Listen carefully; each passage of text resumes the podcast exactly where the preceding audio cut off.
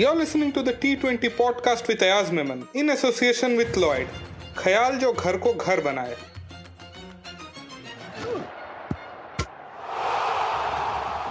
Eight years ago, Mumbai did the Indian cricket team a great favor by giving a platform to an unknown youngster from Baroda. Well, today, a team led by that erstwhile youngster from Baroda returned the favor to Mumbai as his team Gujarat defeated Bangalore in the last league stage match of the 2023 Indian T20 League. With me is Ayaz Memon. Ayaz, 70 enthralling games of cricket but the best was kept for the last, wasn't it? Oh, absolutely. What a marvelous day's play. Uh, we saw three centuries being made uh, in the day on the Super Sunday. One from Cameron Green, and then two in the last match, one from Virat Kohli, which was a masterclass knock. And then who would have thought that somebody like Virat Kohli, if he makes a century, would get upstage? But that's exactly what Shubman Gill uh, did. You know, I mean, his he played with such aplomb, and even Virat would be the first to you know concede that this was a finer knock than his own. And it's taken Gujarat. Gujarat was already in the, in the playoffs, but it just snatched away the, the opportunity that Bangalore had to get into the playoffs and cleared the path for Mumbai to be there. So tough luck for, for Bangalore, but hey, you know, I mean, when, when they look back, they'll know that they haven't consistently provided enough runs for their bowlers and when they provided the runs, the bowlers haven't been good enough. And let me give you a quick match recap. Put to bat first, Bangalore scored 197 runs. Kohli scored his seventh century in this competition. But from the opposition, as Ayaz mentioned, Shubman Gill not only matched it, but he rather bettered it as his unbeaten 104 run knock took Gujarat over the line. Before his knock, we'll talk about Kohli's. King for many, goat for some, but for all, the leader that every team would desire to have. Ayaz, after the last match, he said that he won't play fancy shots because he's a 12 month cricketer. Just the 1 6 today, but 101 runs, it only goes on to prove that you don't need those fancy shots to be a great T20 batter. Not only that, I think you know there's sometimes we just got we get lost in the hype and the hoopla about strike rate. So if you look at Virat's strike rate, it's it was a very healthy strike rate today. But what is more important from his team's point of view was that he bats right through. Faf du Plessis gave a good start along with Kohli, got dismissed. Maxwell got out very cheaply. At that stage, if Kohli had to get out, I'm afraid this you know this match would have been over in double quick time.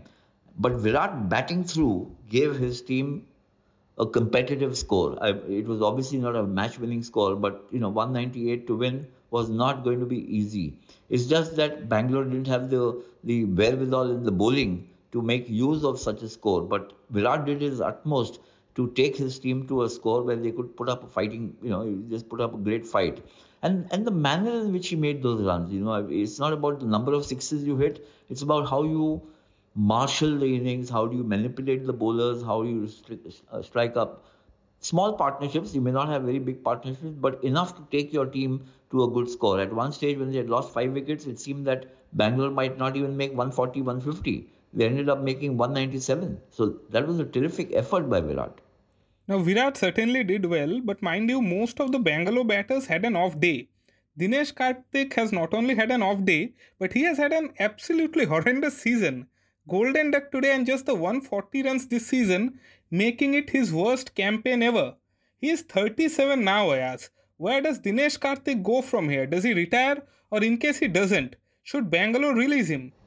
I mean, this is going to be a tough, tough call for them because he's done, you know, he's, he's served them very well. Last season, last season he couldn't put a foot wrong, Dinesh Karthik. This season he's not been able to put put a foot right. I mean, sport can be cruel, but it's been especially cruel for Dinesh uh, Dinesh Karthik this year. Having said that, I think look he has to also kind of reconsider his own future, whether he wants to continue playing. He's got many options. He's doing a fabulous job as a commentator. He's still fit, there's no question about it. But sometimes what happens is that if you lose a little edge, a little bit of the motivation, a little bit of the focus, then things can start going haywire. So it's a call that he has to take. Obviously, the, the, the, franchise owners, the selectors in that franchise, and the team management will also take a call. But I think fundamentally, this should be the player's call. He's too far, uh, too senior a player to be just left to the devices of others. Now, at one stage, it seemed that Bangalore will easily score over 200, but then Rashid Khan and Noor Ahmed brought Gujarat right back in the hunt. I as the action now moves to Chepauk, where spinners have done well this season. Do you think this Afghan pair can help Gujarat take the shorter route to the final? I, I you know, I really fancy this Gujarat team. They've got all all bases covered, all boxes ticked. They've got, uh, you know, I think the much as we can keep saying wonderful things about Shubman Gill, and he did bat beautifully, it's their bowling attack which is so fabulous. As you mentioned, that Bangalore at one stage looked on course to make about 200, and then they fought back Gujarat, and they've got Mohammad Shami, they've got Mohit Sharma, uh, they've got Rashid Khan, they've got Noor Mohammad, and they've got Hardik Pandya who didn't bowl at all today. So I mean, they've got you know virtually all kinds of the variety and depth in the bowling, and then in the batting, they've got Gul, uh, they've got Gill, they've got Saha, they've got Miller who didn't make too many runs, but they had Vijay Shankar making runs, and again Hardik Pandya didn't bat. So it's very difficult to find where the vulnerability of this team is, except that if they themselves kind of be a little casual about things. But I, I don't see that happening because they've just been so focused after a little blip they had in the in the first half of the season.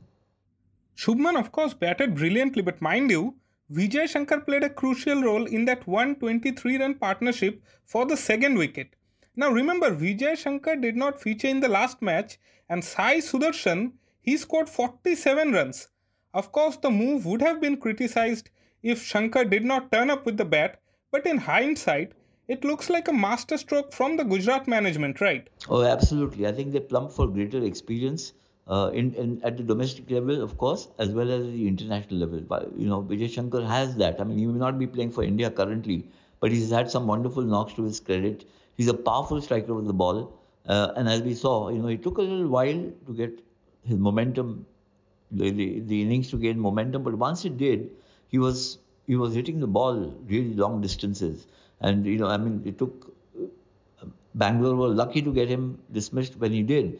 But the partnership that you mentioned, that was really the defining, you know, the defining aspect or the factor in Gujarat's win. While Bangalore had some decent partnerships, they didn't have such a huge partnership which Gujarat had. And that made a difference because apart from Kohli, there was not one other innings of really, you know, of great substance in, in, in uh, for Bangalore. While for Gujarat, you had you had Gill and then you had Vijay Shankar contributing wonderfully well to that partnership. Now, as a couple of questions about team selection. Firstly, we won't be harsh on Himanshu Sharma. He was thrown at the deep end. But to pick an uncapped player in a game as crucial as this one, did it make sense? I don't know what choice they had because their regular bowlers, say for instance, the Shahbaz Ahmed had had a very poor season, you know, and I thought they perhaps kind of thought let's, you know, let's bung in a surprise. Not much has been seen of uh, Himanshu, and let's see what he can do. And leg spinners have generally done well in this in this tournament so far. But you know, at the end of the day, you have to give it to Gill and then to Vijay Shankar that whoever came on to bowl was hammered, barring Mohammad Siraj almost everybody else was punished heavily. Now, of course, from Gujarat perspective, Dasun Shanaka has not been doing much. Ayaz, do you think Dasun should retain his place in the playoffs or should someone like Alzarri Joseph come in and strengthen the bowling unit? I think they look at how the pitches are and you know what how they read it and see if they if they need an extra bowler or an extra batsman. Dasun Shanaka can also bowl a bit, as we know, uh, but the slow stuff, not the quick stuff. So I think, and in Chennai, you might need an extra slow bowler. That's that's that could be the thinking. And you know, I mean, he got out for a blob, uh, but he's also, as we know, internationally, he's been doing very fine things for for his team for, for Sri Lanka. He can bat really well, and he can also, you know, he's a he's a brilliant fielder. Can also bowl a bit. So I'm not sure they'll drop him in a hurry. At least not in Chennai. Now, Ayaz, you might hate me for asking this question, but I'm gonna do it anyway we saw two centurions today. Which century was the better one? Well, you know, as I said, it's not easy to upstage a Virat Kohli century.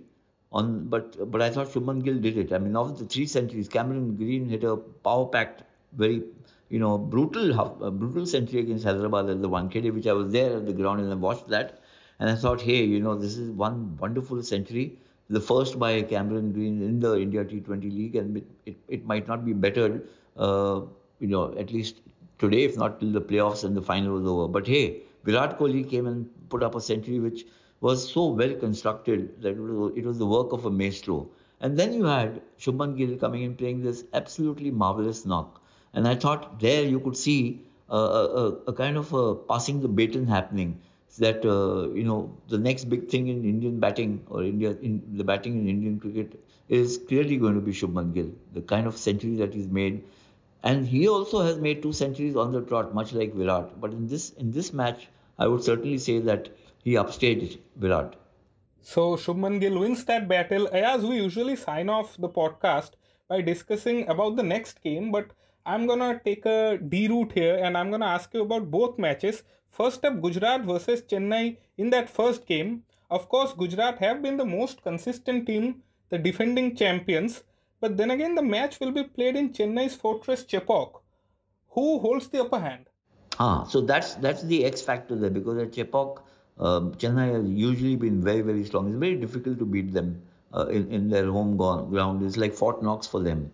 But if one team, if there's any team which can do it, cause the upset, it is Gujarat because they've, as I said, they've got quality spinners, Rashid, Noor, Noor Ahmed, uh, even Shanaka if he turns his arm over, if he's playing, and then they've got a very powerful batting lineup. Uh, we haven't seen, we didn't see too many runs from uh, Saha, but we all know how destructive he can be. And Shubman Gill is in the form of his life. You got batting which stretches right up to 7 8. Uh, you know, Tewatia, Hardik Pandya, who we didn't see today. So it's a very, very strong Gujarat lineup. And then don't forget, you know, the fast bowlers, Mohammad Shami, and they've got Mohit Sharma, and so on. So it's a, if you ask me in terms of depth and balance uh, in the team, I think Gujarat still rates ahead of every other team. Now, it is a shame that we won't see Kohli, Rinku Singh, and Yashasvi Jaiswal in the playoffs. It is also a shame that we won't see Kohli versus Gambhir round three in the playoffs. because in that second match, Lucknow will be playing against Mumbai. Ayaz, Lucknow have had the better season, but Mumbai have the momentum. What do you reckon? Oh, absolutely. And I think the crucial factor could be the half century made by Rohit Sharma. I mean, apart from the wonderful century by Cameron Green, Suryakumar Yadav being in, you know, marvelous, absolutely brilliant form, sizzling form. But Rohit getting a half century, uh, you know, he looked he, he still didn't look in his best form towards the start, but then he got into his stride and he was stroking the ball as well as one has seen him. So if uh, if Rohit is in this form and Suryakumar Yadav and Cameron Green, you know, I think Lucknow will have their hands full, full about how to get rid of these guys. As I can tell you that my last Google search is beaches near me because of course we are all gonna enjoy an off day tomorrow and then we'll be back on Tuesday again for the next round of matches. As always, thank you so much for your time. Thanks, you, and we catch up after that. That was today's episode of the T20 podcast with Ayaz Memon in association with Lloyd. Khayal Jo Ghar Ko Ghar Banaye. This is a Quint original podcast, executive produced by Shelly Walia and Ritu Kapoor. This episode was hosted by Shuvaditya Bose, produced and edited by Pratik Lidhu and Anjali Palod. And a special thanks to our guest, Ayaz Memon. Stay tuned for our future episodes on your preferred podcast app. You were listening to the Quint's podcast.